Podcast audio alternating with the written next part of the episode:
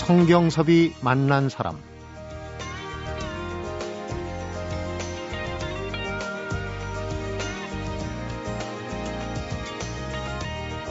겨울이 우리에게 묻는 날이 있으리라.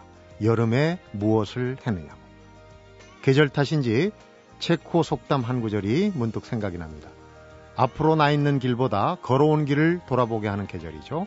나를 돌아보는 일이 바로 자신이 앞으로 살아갈 힘을 얻는 일이라는 얘기도 있는데요. 그래서 오늘은 나의 역사 쓰기라는 새로운 시도를 하고 있는 이영남 임상 역사가를 만나봅니다.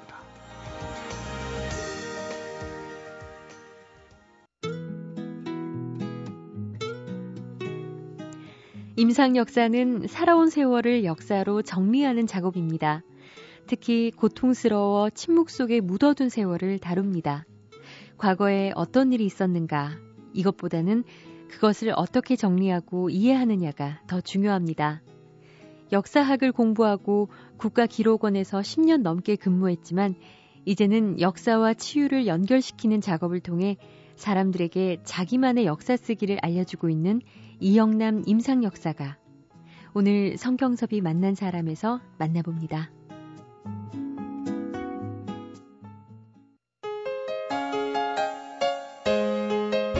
이영남 쌤 어서 오십시오. 네, 안녕하세요. 네. 감사합니다. 어, 제가 이제 이런 프로그램을 진행을 하면서 참 새로운 분야에 대해서 많이 듣고 배우게 네, 되는데 네. 오늘 또 그런 기회가 왔습니다. 임상 역사, 네. 임상 역사가가 뭔지 오늘 확실히 배울 기회가 생겼는데 사실은 임상 역사가라는 그런 개념 자체가 그렇게 흔하게 돌아다니는 개념 아니에요? 제가 만든 말이기 때문에 그렇죠. 처음입니다. 네. 네. 임상 알겠고 역사 네. 알겠습니다. 그런데 네. 임상하면 통상 이제 의사들의 네. 현장 의료 행위의 기록 뭐 이런 그 아니겠습니까? 현장 진료. 네. 역사에 임상이 붙었다. 어떤 의미일까요? 어, 사실 이제 제가 만든 말이지만 저도 어려워서 이제 어떻게 하면 쉽게 사람들에게 알릴 수 있을까 생각을 음. 많이 해봤습니다. 네. 일종의 슬로건을 좀 만들어 봤는데요. 어, 내가 쓰는 나의 역사다. 음. 그리고 이제 다시 쓰는 나의 역사다. 그리고 이제 동무들과 함께 쓰는 나의 역사다 이렇게 음. 만들어봤습니다. 네.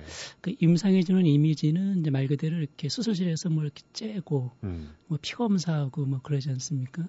이제 보통 역사는 이제 그 기록을 읽으면서 쓰는 것이 역사입니다. 네.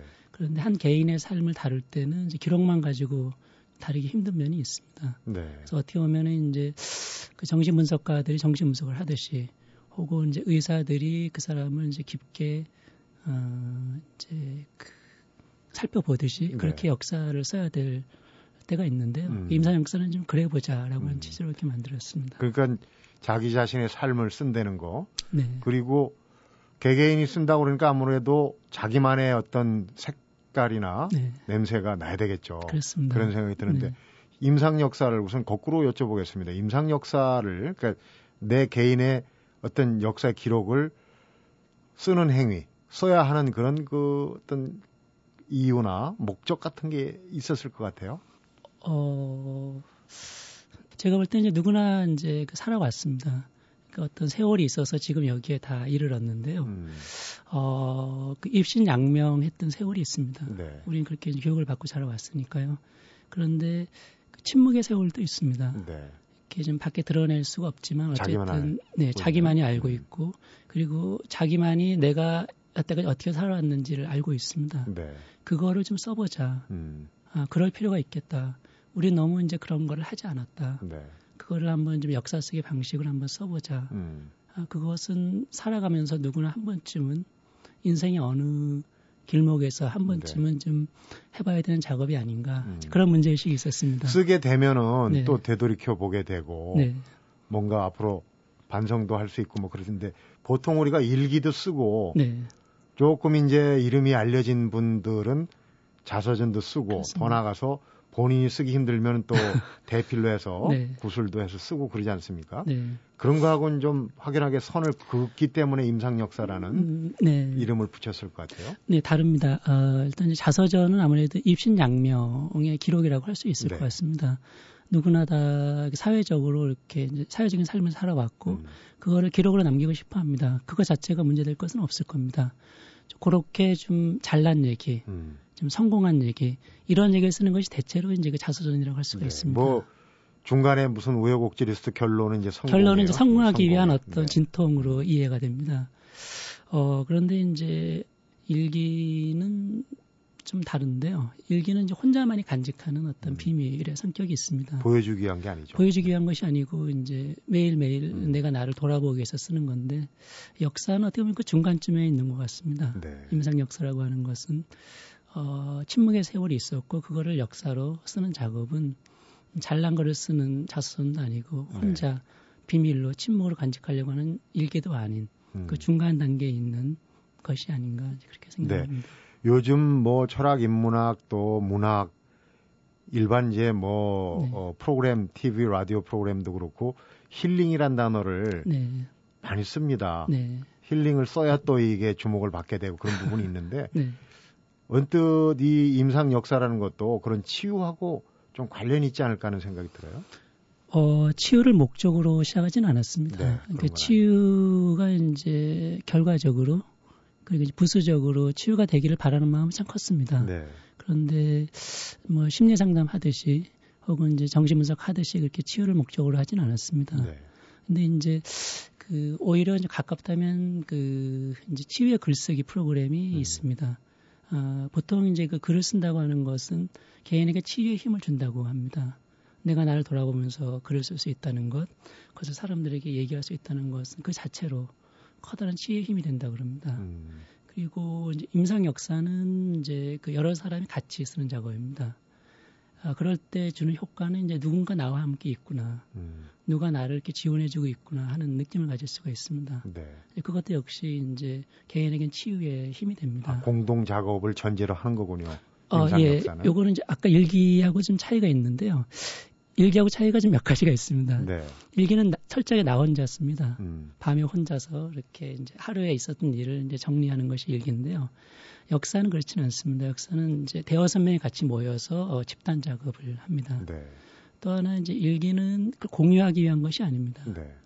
어, 그것은 이제 철저히 혼자 간직하기 위한 것인데 역사 이런 임상 역사 작업은 음. 적어도 이렇게 대여섯 명이 모인 자리에서 서로 공유하기 위한 것입니다. 음.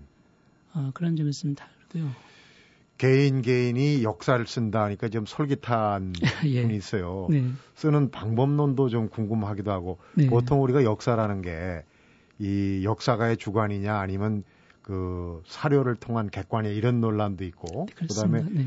뭐 우리가 이제 좀 유식한 체험은 춘추필법 그래가지고 있는 네. 그대로를 쓴다고 하는데 네. 개인의 역사는 어떤 그 필법으로 써야 될까요? 어, 정직하게 했으면 될 것 같습니다. 예, 사실 우리는 이제 그런 말 보통 합니다. 다른 사람 다 속여도 자기 자신은 속일 수 없다고요. 음.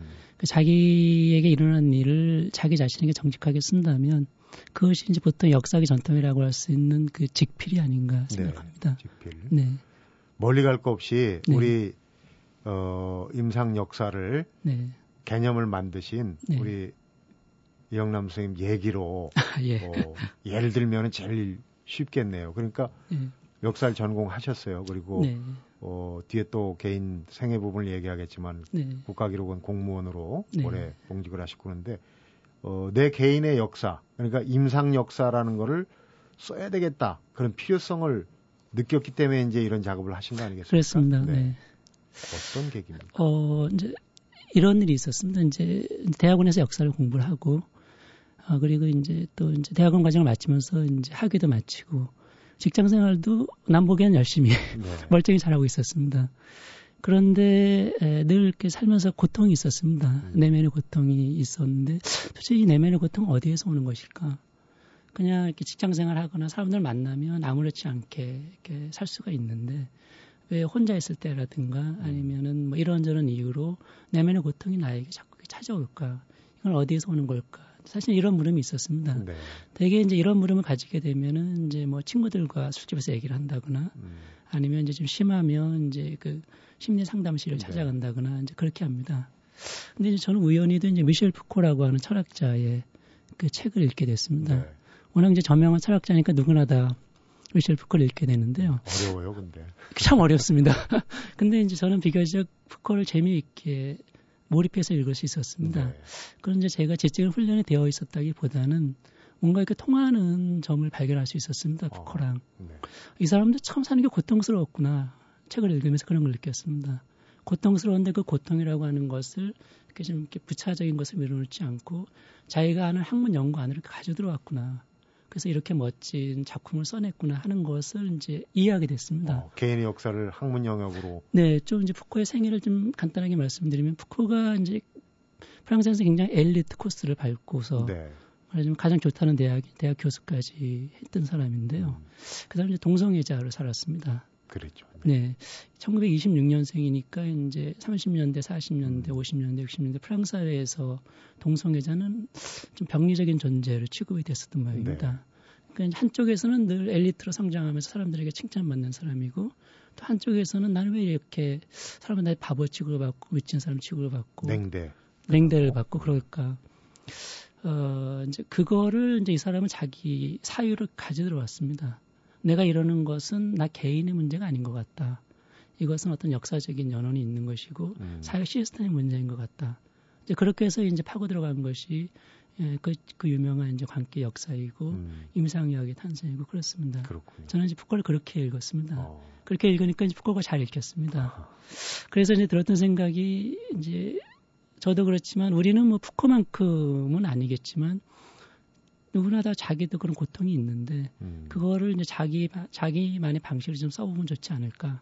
근데 마침 제가 전공한 것이 역사니까 네. 그래서 이제 역사 쓰기 프로젝트를 생각을 하게 됐습니다. 음. 방법론을 그 푸코에서 찾으신 거네요. 그렇습니다. 네. 네. 쉽게 얘기하면 그러니까 그뭐 푸코가 구조주의 얘기를 하니까 개개인이 혼자 고민하지 말고 전체적인 틀에서 내 개인이 설명되어질 수 있는 이게 구조주의 아니겠습니까? 그러니까 네. 이제 그런 이제 방법론적인 틀을 찾, 찾고 그럼 우리도 할 수 있지 않을까 하는 그 네. 찾은 길이 임상 역사고 네. 본인의 필요에 의해서 탄생한 또 그런 부분이 있군요. 제 독특한 체험에서 나온 네. 거기도 합니다. 그러면은 어 우리도 네. 청취자분들도 이제 얘기를 들으면은 네. 뭔가 그런 방법을 그런 같은 고민을 하고 있다면은 네. 어, 찾을 수 있을 것 같아요. 그 얘기를 한번 그러면 네. 여쭤보도록 하겠습니다. 성경섭이 만난 사람 오늘은 내 삶을 정리하는 역사 쓰기로 치유 이야기를 하는 이영남 임상 역사가를 만나보고 있습니다.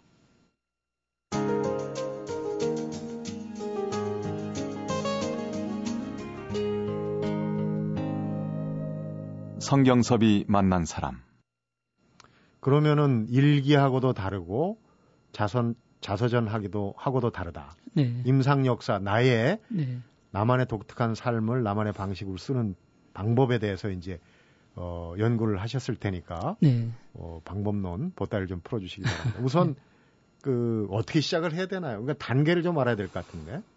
어, 뭐 특별한 어떤 비법이 있는 건 아닙니다. 제일 먼저 제가 이제 권하고 싶은 될까요? 것은 이제 물음을 좀 던져보라고 권하고 싶습니다. 음. 어, 나는 어떻게 지금의 나가 되었고 지금의 나로 산다는 것이 왜 이렇게 간단하지 않은가? 음. 라고 하는 무, 물음을 좀 먼저 던져보면 네. 그러면 자신을 성찰할 수 있는 어떤 문이 열릴 거라고 좀 정체성에 대한 고민을 우선 해야 되겠군요. 네. 네. 그리고 나서 혼자서 그걸 하지 말고 같이 작업할 수 있는 동무들을 만나기를 권합니다. 네.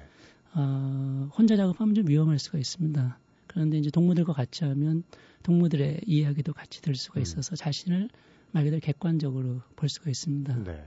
어, 그리고 이제 이런 프로그램을 저만 하는 건 아니고요. 네. 이런 프로그램을 이제 여러 군데서 하고 있습니다. 그래서 이제 그런 곳에 찾아가서 음. 같이 작업을 하시는 것이 좋겠습니다. 구체적으로 그러니까 이제 그 단계에 대해서 좀 설명을 부탁드립니다. 제가 하는 프로그램은 이제 보통 세 단계로 나눕니다. 첫 번째 단계는 이제 그 연대기를 쓰시도록 권합니다. 연대기? 네. 뭐 연대기는 말 그대로 태어난 날부터 지금까지 쭉 어떤 일이 있었는지를 쓰는 건데요. 음. 잘난 거를 쓰기보다는 좀 그림자, 음. 삶에 있는 그림자를 좀 쓰시도록 어두운, 부분. 네, 어두운 네. 점을 좀 쓰도록 권합니다. 아, 그 다음에 이제 그거를 하면서 그걸 한 다음에 두 번째 단계에서는 이제 매력을 찾는 작업을 합니다. 음. 매력 그럼 보통 우리가 이제 저 사람 매력적이다 그러면 되게 이제 외모라든가 이런 거를 많이 생각하게 되는데요. 아, 저는 이제 푸코적인 맥락에서 그거를 생각을 해보고 있습니다. 네. 푸코가 작업한 것은 보통 이제 권력이었습니다. 푸코는 이제 권력의 철학자라고 하는데요. 음. 나를 지배하는 어떤 외부의 권력, 그 사회 시스템이 주는 어떤 권력 음. 이런 것들이 이제 나를 고통스럽게 한다는 것이 이제 푸코의 진단이었습니다. 쉽게 얘기하면 뭐 직장에서 고통이라면 직장 권력, 직장 문화, 어, 문화의 어떤, 어떤 어. 조직 문화라든가 조직 집이라면 문화 어떤 가부장적인 음. 문화 그런 것이 있는데요. 좁혀 들어가면은 그것이 다 다릅니다. 집마다 다 독특한 문화가 있으니까요. 네. 그런 것을 좀 찾아보는 작업이 필요하고요. 음. 아, 사실 권력만 찾게 되면 좀 허무할 수 있습니다. 네. 왜냐하면 우리가 지식인이 아니기 때문에 네. 결국은 내가 내 삶에 대한 물음, 그 답을 가져야 되는 거라서 그 한 인간에게는 그런 고통을 받지만은 그 고통에 대항할 수 있는 내면의 힘이 음. 있습니다. 아, 그 부분이 매력입니다. 그 부분이 매력입니다. 아, 매력 얘기하시다 왜 갑자기 고통으로? 네. 그래서 이제 권력과 매력을 같이 균등하게 보는 작업이 필요합니다. 음. 나에게 어떤 권력이 닥쳐왔는데 내가 그런 권력을 내면의 힘을 어떻게 어, 말하자면 음. 이제 지탱해 왔는가, 살아왔는가. 그런 그렇습니다. 부분을 쭉 이제 네. 걸러내야 돼요. 그러니까 어떻게 보면 사료네요. 역사를 쓰기 위한 사료라고 볼 수 있는. 그 사람의 핵심적인 사료입니다. 네, 그 사람의 네. 심층부에 있는 음. 기록입니다. 음. 그 다음에는 이제 네. 그러면 본격적으로 작업에 들어가는 겁니까? 그 다음에 이제 역사는 일종의 이제 내러티브입니다. 이야기를 만드는 작업인데요. 그렇죠. 스토리텔링. 네. 네. 아, 이제 세 번째 단계에서는 이제 그런 이야기를 만드는 작업을 합니다. 역사가 이제 다른 것과 다른 점이 하나가 있는데요. 역사는 기본적으로 이제 멀리 보려고 하는 노력을 합니다. 네. 멀리 보면서 흐름을 잡으려고 하고 변화를 찾으려고 합니다. 그것이 이제 역사학만의 고유한 이제 장점인데요. 네. 그래서 한 개인에게도 뭐 10년을 보든 전생을 보든 길게 보면은 어떤 흐름이 잡힐 잡힙니다. 네. 그 흐름을 이제 잡아서 일정한 잡아서 이제 하나의 이야기를 만드는 작업을 합니다. 네. 그렇게 세 단계를 거쳤습니다. 그러니까요. 그러니까 이제 이런 작업들을 동무들이라고 하는 집단들과 네. 같이 그렇습니다. 공유하면서 하는 네. 거예요. 네. 어차피 이제 그 임상 역사를 설명하시기 위해서 짊어져야 할 예. 어, 순간입니다. 그러니까 네. 어, 직접 본인의 네. 임상 역사를 썼단 말이에요. 네. 매력이라는 부분이 다른 건 뭐 다 하는데 매력이라는 부분, 고통과 그에 대응하는 매력 이 부분이 좀 음. 어려운 것 같아요. 실제로 어떤 그 음. 본인의 매력은 어떻게 서술이 됐을까요? 이건 뭐 공유한 거니까 뭐 네, 방송 얘기해도. 아, 이제 저는 두세 가지 정도를 잡아봤습니다. 첫째는 제가 이렇게 세상을 살아가는 방식 그리고 이제 삶의 스타일인데요. 어, 제가 사람들 대할 때 이제 지극정성으로 대합니다. 음. 헌신적으로 네. 대합니다. 되게 이제 어머니들이 자식들에게 헌신적이고 지극정성이라고 하지 않습니까? 조건 없죠. 네. 제가 좀 그런 경향이 어. 있습니다.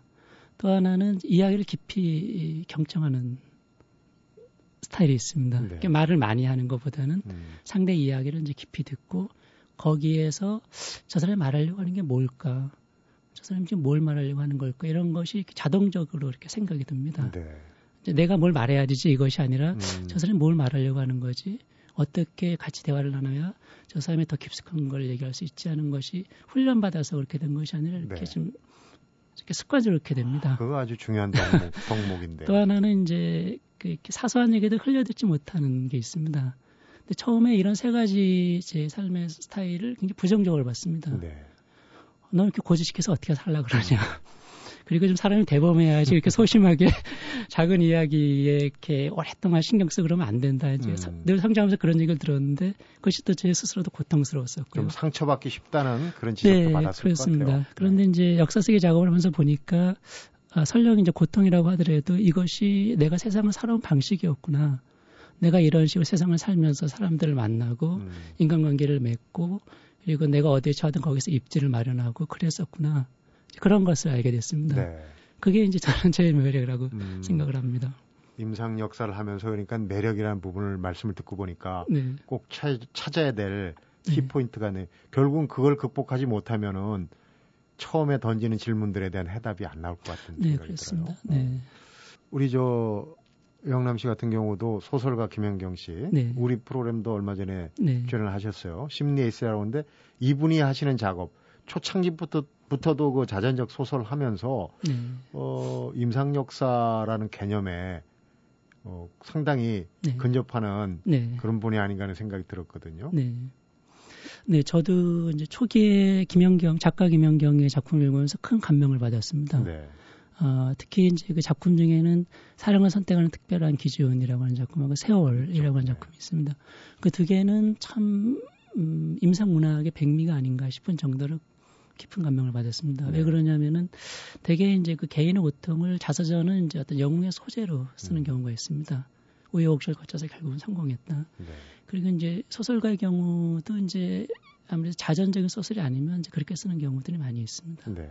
그런데 이제 김영경은 내가 뭐 잘나서 그런 고통을 겪은 것이 아니라 이유도 나는 모르겠다. 음. 모르지만 일정한 세월 동안 난 이런 고통을 겪었다. 그것을 그냥 소설적 기법으로 음. 음. 사람들과 나누고 싶다. 이랬습니다. 그 점이 참 좋았습니다.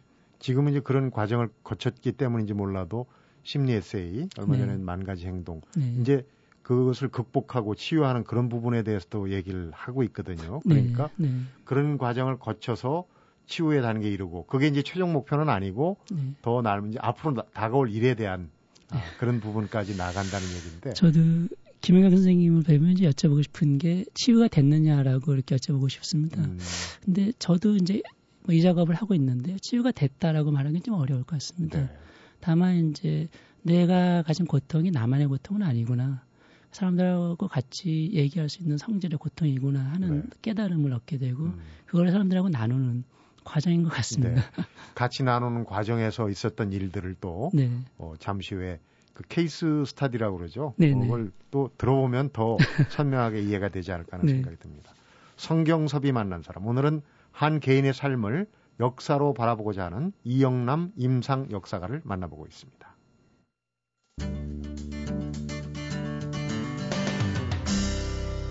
성경섭이 만난 사람. 아까 이제 단계를 얘기를 했어요. 네. 처음에 이제 나의 정체성에 대한 고민을 하고 그다음에 매력이라고 얘기했지만 또 다른 그 측면은 고통, 고통에 대항하는 그런 네. 힘. 네. 그다음에 이제 내러티브 네. 스토리텔링 이야기를 쓰는 단계로 네, 넘어왔어요. 이제 구체적으로 네. 쓰는 단계로 한번 네. 여쭤보겠습니다. 어떻게 했을까요? 어 이제 그 같이 작업한 분 중에 이런 분이 있었습니다. 그분은 이제 음식에 각별한 조예가 있는 분입니다. 어. 요리도 잘하고 네. 그리고 특별한 의미를 부여합니다. 근데 도대체 나는 왜 그럴까? 그냥 뭐 좋은 거잖아 이렇게 하면 이제 그만일 텐데요. 음.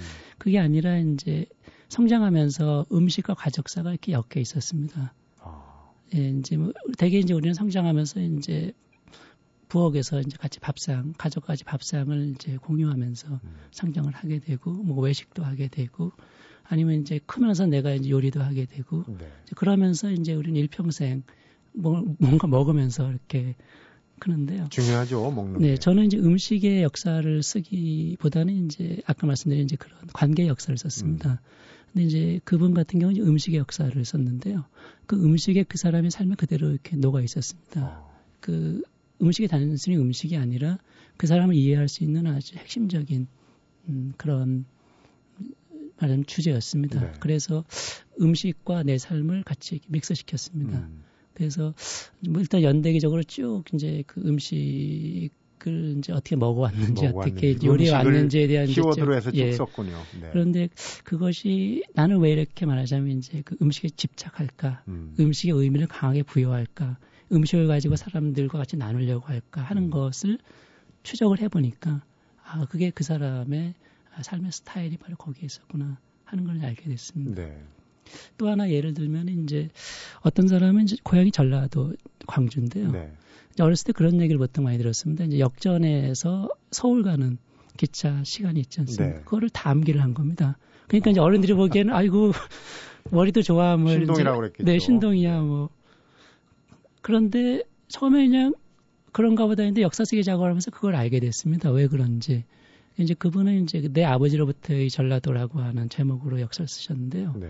한국 현대사에서 전라도가 갖는 이제 억압과 차별이 있었습니다. 음. 그 이제 그 아버지가 억압과 차별을 받은 거고 그것이 자식에게까지 이제 연결이 돼 있었던 겁니다. 그러니까 그 전라도에 사는 사람으로서 서울로 갈 수밖에 없는 어떤 절박함이 있었던 겁니다. 네. 그것이 이제 부모님 세대에도 있었는데 그것이 어린 아이에게도 이제 말하자면 전수가 된 건데요. 음. 그것이 이제 어린의 문화로는 이제 그렇게 표현된 겁니다. 네. 그리고서 보니까 이제 10대 때, 20대 때, 30대 때 그 코드로 어, 삶을 보니까 구체적으로 내 삶에서 아, 내가 전라도 정서, 억압받고 살려오는 전라도 정서를 가지고서 어떻게 현실을 살아왔는지를 음. 구체적으로 아주 구체적으로 쓸 수가 있었습니다. 네. 그런 식의 작업이 있습니다. 그러니까 이제 앞에 음식의 경우는 개인의 취향에 네. 속한 얘기겠고 뒤에 얘기는 어떤 그 시대적인 사회적인 음. 의미에 그렇습니다. 혹시 요즘은 그런 갈등들이 어, 직업과 관련된 부분이 꽤 많지 않을까 싶은 생각이 들어요. 그런 부분은 없었습니까? 음, 이제 그 참여하시는 분들이 다 직업이 있는데요. 네. 이제 거꾸로 이렇게 이제 인과론적으로 연결되는 건 아닙니다. 음. 이제 우연히 이제 그것이 일치되는 사람들이 있는데요. 네. 그냥 제 예를 좀 들어보겠습니다. 네. 저는 이제 말 그대로 역사를 전공한 사람이고 역사학의 분야에서 이제 미시사를 전공을 한 사람입니다. 네. 그런데 왜 해필 임상 역사를 할까? 음. 임상 역사를 굳이 안 해도 되는데 그리고 이제 제도권에 있는 역사 분야에서는 임상 역사라고 하는 것이 없는데 네. 왜 임상 역사라는 걸 할까? 그것은 이제 저는 역사를 쓰면서 이해를 하게 됐습니다. 음. 그러니까 제가 그 내 고통에 다른 사람에 비해서 의미를 좀 과도하게 부여하고 거기에 오랫동안 천착하고 그러면서 그것을 어떻게 방법으로 끌어올릴까라고 하는 특이한 고민을 하면서 네. 임상 역사라고 하는 직업까지 오게 됐습니다. 음. 제가 볼 때 이제 작가 김영경도 좀 비슷한 사례가 아닌가 싶은데요. 소설가마다 이제 자기 스타일이 있고 네. 이제 자 지향이 있을 텐데 김현경 소설은 제가 볼 때는 이제 그 임상 문학이라고 음, 할 수가 있을 것 같아요. 확고한 스타일을 갖고 있어요. 네. 네. 그것도 이제 그 뭐 사랑을 선택한 특별한 기준 같은 작품을 보게 되면 이해가 됩니다. 네. 이 사람이 왜 이런 스타일의 소설가가 되었는지. 그래서 이제 어떤 직업을 선택하는 문제라기보다는 그 직업을 수행하는 과정에서 그 독특한 스타일이 있지 않습니까? 네. 그게 이제 좀 이해가 됩니다. 음. 자, 이제 이 정도 얘기를 들으시면은 청취자분들도 아, 내 개인의 역사, 임상 역사라는 개념은 오늘 처음 들었을 수도 있지만은 네. 이런 작업을 해볼 수 있겠구나 하는 네. 생각을 이제 갖게 되셨을 것 같아요. 네. 일단 시도를 해보시는 게 참 좋을 것 같은데 아까 이제 영남 씨도 본인이 얘기했지만은 남들 얘기를 들어주는 편이었지 내 얘기를 네. 잘 하려고 하는 편이 아니었다고 그랬어요. 네. 어떤 성격이 임상 역사에 더 뭐 적합하다고 그러면 좀 필요성을 더 느끼는 부분 분들은 어떤 분들일까요? 아 쓰는 분들이요. 네. 아 쓰는 분들은 저는 누구나 다 써야 된다고 봅니다. 음. 왜냐하면 이제 살면서 누구나 다 침묵의 세월이 있기 때문에 그거를 이제 역사로 쓰, 써야 한다. 그러니까 듣기보다는 네. 좀 써내고 풀어내야 한다는 그런 부분을 강조하는 거 아니겠습니까? 지금 임상 네, 역사는. 네. 네. 근데 이제 직업으로서의 임상 역사가 혹은 이제 직업으로서 이런 걸 하는 사람들은 말하는 것보다 이제 듣는 것이 더 익숙한 사람들이 그렇죠. 해야 될 것 같습니다. 네. 예. 근데 이제 제가 말씀드리고 싶은 것은 임상 역사를 누가 써야 하느냐? 그 누구나 다 써야 한다. 누구나 그렇게 다 써야 한다. 네, 말씀을 드립니다. 음. 그리고 한 번 쓰는 것이 아니라 살면서 어떤 인생의 그 굴곡이라든가 여울목이 있을 때마다 아, 쓰시는 것이 좋겠다. 음. 몇 번이고 써도 좋다. 그 치유가 목적 목표는 아니라고 했으나 네. 어느 정도 그런 그 치유의 경험을 하시지 않았을까? 실제로 이 임상 역사 쓰기 하신 분들의 반응은 어떻습니까? 쓰고 나신 다음에. 어, 음, 참 잘했다. 참여하기 잘했다. 일단 그러겠죠. 네.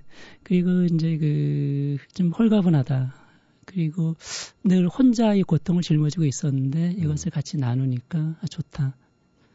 그리고 나는 몰랐는데 뭐 나 같은 사람이 무슨 역사야. 음. 그냥 평범한 사람이고 어떻게 보면 좀 못난 사람인데 나 같은 사람이 무슨 역사가 있겠어라고 이제 은연중에 생각을 하게 되는데요. 네. 막상 작업을 하고 보니까 아 나도 이렇게 내 나름대로 살아온 어떤 역사가 있었구나. 그런 자각을 가지게 돼서 참 고맙다. 네. 그런 반응이 있었습니다. 그 역사의 그 고통과 매력의 그 양면성 그 부분에서는 사실은 프라이버시가 네. 드러날 네. 수도 있고 그래서 네. 예전에도 역, 역사가들이 좀 용감하지 않습니까? 역사를 네. 제대로 썼다가 뭐 네. 치욕적인 어, 네. 형을 받기도 하고 그러는데 그런 어려움은 없을까요? 네, 그 조심스럽기 때문에 비공개를 작업을 합니다. 네. 어, 이제 책을 출판하는 것도 목적을 하지 않습니다. 일정한 기간 동안 비공개로 작업을 하고 이제 다 돌려줍니다. 음. 이제 보통 이제 이렇게 글을 써가지고 이렇게 종이를 나눠 갖게 되는데요. 그거를 마지막 날 다 돌려받습니다. 네. 그래서 이제 그런 프라이버시에 대한 우려는 이제 그런 식으로 음. 어, 처리하고 있습니다. 본인은 임상 역사를 지금 2008년 이후에 쭉 쓰고 강의하고 워크숍도 네. 하고 계시는데 네. 임상 역사 쓰기에 네. 결과가 만족스럽습니까? 어, 아직 갈 길이 먼데요. 일단 이제 무엇보다도 제 자신에게 예, 큰 혜택이 되고 있다. 네. 그냥 심리 상담만 쭉 받는 것이 아니라 역사 작업을 하면서 여러 사람들 만날 수 있는 좋은 기회도 되고 네. 그리고 귀중한 지혜를 얻을 수 있는 경험도 되고 그리고 이제 제 자신에 대한 치유 어, 작업도 되고 요즘은 이제 그런 생각도 듭니다. 이것이 우리 사회에서 하나의 그 문화가 될 수도 있겠다. 네. 어, 이제 이렇게 이제 여러 사람이 모여서 다른 거 다 떠나서 인생의 깊은 음. 이야기를 나눌 수 있는 그런 자리, 그런 문화도 참 우리 사회에서 필요하겠다. 네. 이제 그런 생각은 요즘이 듭니다.